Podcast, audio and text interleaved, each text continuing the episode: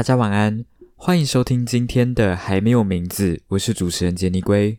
在我们开始今天的说书节目之前呢，我们要先跟大家分享一下这段期间发生的一些事情。首先呢，要跟大家分享的第一件事情是我的频道已经可以开盈利了。说实话，我真的蛮高兴的，因为这代表说我的频道已经达到一定的标准。虽然我现在还没有开盈利，因为开盈利之后可能会有一些问题，像是我片头使用的音乐，我中间的时候使用的背景音乐，跟我最后的时候跟大家分享的歌曲，这些都有可能会有版权的问题。那如何去解决版权的问题呢？最好的方法就是在网络上面找免费的素材库。这会有一个缺点，也就是因为是免费的关系，所以里面的素材，第一个一定不会说非常的多；第二个，也就是它的音乐品质并没有这么好，也不符合我自己喜欢的音乐风格。所以第二种方法，也就是要到网站上面去买音乐。有些网站是透过订阅制的方式，也就是你每个月只需要花可能十九块或者是多少块的美金。你就可以使用这个素材库里面的所有音乐。这个时候，我可能就要去算一下，我买音乐的钱是不是大于我开盈利赚到的钱？那我目前算下来呢，是会亏本，所以我决定就是先暂时不开盈利。毕竟我现在也没有很缺钱，可能等到大学需要多一点生活费的时候，我才会把盈利开起来。就这方面来说，我并不急着在现在就从 podcast 上面赚到钱。对我来说啦，我觉得做 podcast 的话，自我培养还是最主要的。就像是现在做说书，也就代表我会保持一定的阅读量。这个东西，我觉得就一个高中生来说，它会比钱还要更有价值。所以，关于开盈利的部分呢，我可能还需要再好好思考一下。那我们接下来就要进到今天的说书节目喽。我们今天要跟大家介绍的书叫做《A Hope More Powerful Than the Sea》，中文翻译叫做《地中海的眼泪》。这本书的作者是 Melissa Fleming 哦，她是联合国难民总署的发言人，她会亲自来到这些战火交锋的地区或者是难民营，为数百万离乡背景的难民发声。所以这本书所讲述的故事是真实的。Melissa 首次提到关于这本书的故事是在 TEDx Talk 演讲的时候。你们如果有兴趣的话呢，可以到 TEDx Talk 的官网上面找找。那我们就进到这本书的故事喽。这本书的故事是发生在一位名叫朵雅的女孩身上。朵雅住在叙利亚的德拉市。在2001年的时候，巴夏尔·阿塞德刚从自己的父亲阿肥兹·阿塞德手中接下政权，成为新的叙利亚总统。当时的叙利亚人民充满希望，他们相信巴夏尔·阿塞德能够停止他父亲的高压统治。在这边跟大家科普一下，叙利亚政府长期以对抗伊斯兰好战团体跟对抗外国势力为由，利用紧急命令所赋予的权力来打压个人的权利跟个人自由，并且透过武力的方式来进行逮捕行动。而这些受压迫的人没有多少的法律途径可以寻求救助。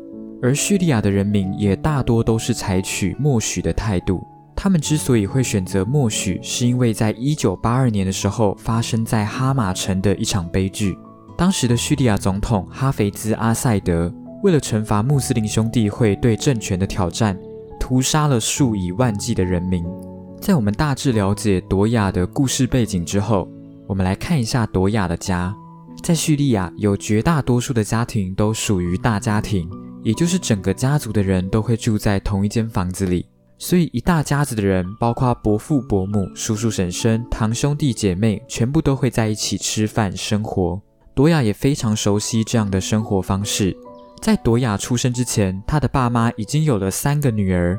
你们要知道哦，叙利亚是父权社会，男主外女主内的概念根深蒂固。生了四个女儿，你可以明白朵雅的妈妈压力有多大。你只需要有一点点的生物知识，你就会知道生男生女主要是看男性的精子，因为女生不会有 Y 染色体。随着朵雅的出生，还有四个姐妹的成长，加上婆媳问题越来越严重，最终朵雅家决定搬出这个大家庭。为了凑到买房子的钱，身为理发师的爸爸决定去做兼职。他的工作内容很简单，也就是把叙利亚的饼干送去给位在约旦的客户。但是有一次，他的爸爸载的货物重量超过法定的重量，所以他的爸爸就被关在约旦的监狱里。最后还需要透过贿赂的方式，才有办法把爸爸从约旦接回来。最终，他们也成功凑到买房子的钱。随着朵雅的弟弟小缪出生，朵雅也渐渐长大了。在叙利亚这个国家，十四岁是女子的适婚年龄，所以朵雅常常会听到女同学们互相打赌，看谁会最先嫁出去。朵雅的两个姐姐也分别在十七岁跟十八岁的时候嫁了出去。可是朵雅的想法跟其他人不同，她并不想要这么快嫁出去，她反而想要成为一位女警。她是一个怀抱梦想的女孩，她原本可以继续顺顺利利的长大，往她的梦想前进。直到二零一零年十二月十九日的时候，发生了一件事情，在突尼西亚，一位名叫缪罕默德·布瓦吉吉的人，他赖以生存的蔬果推车被警察收走之后，还被警察羞辱，在被夺走最后一丝尊严又求助无门的情况下，他选择透过引火自焚的方式来表达自己的不满。这件事情掀起了民众抗议的狂潮，在周围的国家引发骨牌效应。这件事情就是大家耳熟能详的阿拉伯之春，最终导致突尼西亚的独裁政权倒台。可是，所有响应阿拉伯之春的国家，只有突尼西亚成功。阿拉伯之春发生之后，叙利亚也掀起了抗议风潮，有几个年轻的男孩吹响了抗议的号角，他们在学校的涂鸦墙上面写道。下一个就换你，医生大人。这句话所影射的是原本身为眼科医生的巴夏尔·阿塞德。这些男孩也没有想这么多，就当做是一个小小的抗议。他们怎么想都没想到，他们所做的这件事情会成为国家内战的导火线。在几个男孩被逮捕之后，群众上街抗议，他们要求释放这些男孩，要求民主，要求自由，要求废除紧急状态。而驻守的安全部队不但使用催泪瓦斯，还向群众开火。随之而来的内战造成超过二十五万人的丧生，迫使全国逾半数的人口离家流亡，超过五百万名叙利亚人离开国境成为难民，还有将近六百五十万人在国内流离失所。而多亚所在的德拉市，几乎所有的人都被迫离开家园，因为学校。房舍、医院这些基本的设施都被摧毁，这些事情自然而然成为全球焦点。叙利亚政府也必须要承受来自西方的压力。最终，他们决定释放这几位男孩。这对于上街抗议的人来说是一大胜利。但是，他们还没有高兴太久，一件让所有的人感到毛骨悚然的事情发生了。这些男孩的身上有着皮开肉绽的伤痕。而且每一个男孩都非常的虚弱，原因是他们在狱中也遭到刑求，警察会用电缆鞭打他们的身体，逼迫他们站着睡觉。有几位男孩的指关节皮开肉绽，指甲甚至被拔掉。可想而知，这些男孩在监狱里面遭受到的事情，在国内掀起了更大的怒火，人民的抗议行动也越加激烈。警察也以更强烈的手段来镇压平民。无论你今天有没有参与抗议行动，只要你走在街上，形迹可疑，他们就会射杀你。甚至有出现孕妇被射杀的情况。这时的叙利亚已经可以算是一种人间炼狱了。有些警察的狙击手甚至以杀人为乐，这让朵亚感到万分不解。在他心中，警察的职责是要保护平民。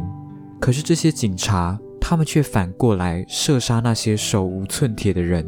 在亲眼目睹有人在自己眼前被射杀之后，朵亚决定不再退缩，他也加入抗议游行的行列。在二零一一年三月三十日的时候，总统阿塞德在国会发表演说，在演说的过程当中，他将这些抗议游行的人称为谋反者。说这些人是外国间谍，是恐怖分子。在这篇国会演说发表之后，警方跟军方的行为也越来越夸张。他们甚至出动军用坦克来镇压行动。朵雅的父母自然也非常担心朵雅参与抗议行动，因为他们听说有女孩在参与抗议行动之后被抓住，当着父母的面在街上遭到强暴。朵雅的父亲甚至给朵雅跟她的姐妹一人一把刀。这一把刀除了自我防卫之外，还有别的功能，也就是今天如果有军人要强暴朵雅或她的姐妹，他们可以用这把刀自杀。他们宁可清清白白的死去，也不要自己在被别人玷污之后抱着羞辱活下去。此时的叙利亚，除了总统办公室之外，大概没有任何一个地方是安全的，连上街采买食物都要做好被射杀的准备。因为除了子弹不长眼睛之外，人性的险恶才是最让人感到恐惧的。你今天好端端的走在街上，你都不知道会不会有一个人冒出来，抱着病态好玩的情绪把你给杀掉。而且警察跟军方时不时就会进屋搜查，他们也严格限制妇女出门采买食物的时间。在这种情况下，食物就会变得非常重要。可是说来也奇怪，在人性凋零的地方，你就有机会看到人性的光辉。也不是所有的军人跟警察都这么恶劣。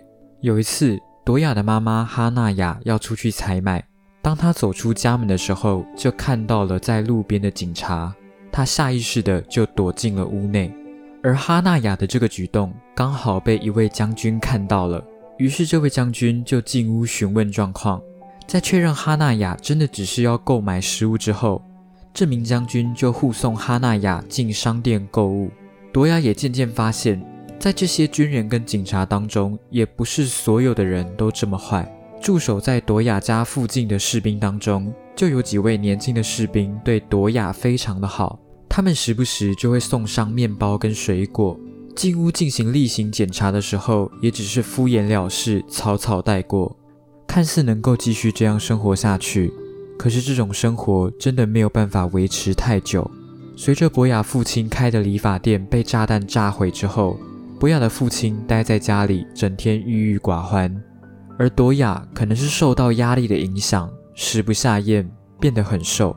哈娜雅也发现朵雅有贫血的问题，眼睛不时会长针眼。有一天早上醒来，眼睛甚至肿到张不开。无可奈何的情况下，他们只好冒着生命危险去看医生。这一位眼科医生算是朵雅的远房亲戚，医生也告诉哈娜雅，朵雅的眼睛需要开刀。哈娜雅原本还担心会凑不出手术费，好在这一位医生愿意免费为朵雅开刀，手术非常的成功。可是朵雅也因为麻醉的关系，所以走路会摇摇晃晃的。哈娜雅不得已的情况下，只好带着朵雅来到药局，购买朵雅所需的抗生素跟一些药品，并且决定等到天色转暗的时候再回家。当他们走进药局的时候，药师很快就备齐了他们所需的药品，而且这名药师也没有收任何一毛钱，他只是不断地催促哈娜雅，希望他们赶快走，并且跟他们说，刚刚外面有一群警察杀了一个男的。他听到了枪声，也听到这群警察把这个男子的尸体丢进了垃圾车。哈娜雅跟朵雅走出药局之后，他们走在街上，就不由自主地往垃圾车看了一下。结果他们看到有血从垃圾车底下的开口滴落到马路上。朵雅想到刚刚药师告诉他们的那些事情，就感到非常恶心。但他们也别无选择，只能继续往前走。但是他们才走了一小段路，就听到了车子的声音。于是他们下意识的就躲进了建筑物的阴影里。他们看见有一辆车缓缓地开了过来，随后有一群男人下了车。他们从后车厢里面扛出了一具尸体，丢进了垃圾车，随后又朝这个尸体开了一枪。最终，朵雅跟哈娜雅有成功回到家里。可是今天发生的这些事情，也让他们确定一件事：他们已经没有办法再继续住在叙利亚了。最终，他们选择逃往埃及，去寻找新的生活。在二零一二年十一月的时候，距离叙利亚第一起暴力冲突发生的时间已经一年又八个月。尽管数据因为统计单位的不同而有差异，但是叙利亚人权观察组织追查冲突中的死亡人数，估计到这个时候已经有超过四万九千人死亡。至于有多少的人被捕入狱，则不得而知。战争越来越残酷，进入第五年的时候，依据联合国的统计，死亡人数超过二十五万，受伤人数更高达一百多万。同时，有五百万名叙利亚人，就像朵雅一样，不得不逃出国境；更有六百五十万人流离失所，被迫留在国内到处迁徙。到了二零一六年，叙利亚人已经成为全世界流亡人口最多的国家。会想要逃往埃及的，当然不会只有朵亚一家人。然而，有很多人就算到了边境，也无法进到埃及。因为今天，如果你想要穿越边境，你需要付一点钱，而很多的人是无法负担这笔费用的。朵亚一家人能够顺利进到埃及，也是因为有亲戚靠关系在帮忙。埃及当时的难民政策是非常开放的，所以说埃及人其实非常欢迎叙利亚人来到埃及避难。就像埃及的海关也没有因为叙利亚难民的行李超重而多收钱。而埃及人也对叙利亚人非常和善，甚至有些旅店的店家愿意免费提供地方给叙利亚难民居住。朵亚也在这里找到了一份临时的工作，他也在这里遇到了自己一生的挚爱巴森姆。巴森姆一样是叙利亚难民，他是一个非常善良而且工作非常认真的人，他对朵亚可以说是一见钟情。朵亚的爸爸跟朵亚的妈妈也非常喜欢巴森姆，他们也觉得朵雅是时候找一个能够给自己依靠的对象，因为朵雅总是很喜欢把责任扛在肩上，而且她不喜欢向别人展现软弱的一面，她不喜欢别人把自己当作是一个女孩子来看待。朵雅是真的花了蛮久的时间才接受巴森姆，才接受这一段流亡的爱情。我们这一期的节目差不多到这边就结束喽。在下一期的说书节目，我们会继续把这一本书给讲完。我们今天还没有提到这一本书最重要的一个部分，也就是在地中海上面发生的事情。那我们就全部留在下一期跟大家分享。希望今天的节目有带给你一个好的心情，有带给你一个好的夜晚。喜欢我的 podcast 节目的话，记得去订阅我的 podcast 频道，并且多多帮我分享。要开启小铃铛，才会在我节目更新的第一时间接到通知。在今天节目的最后，要跟大家分享的是 Clara May 的《Love You Once》。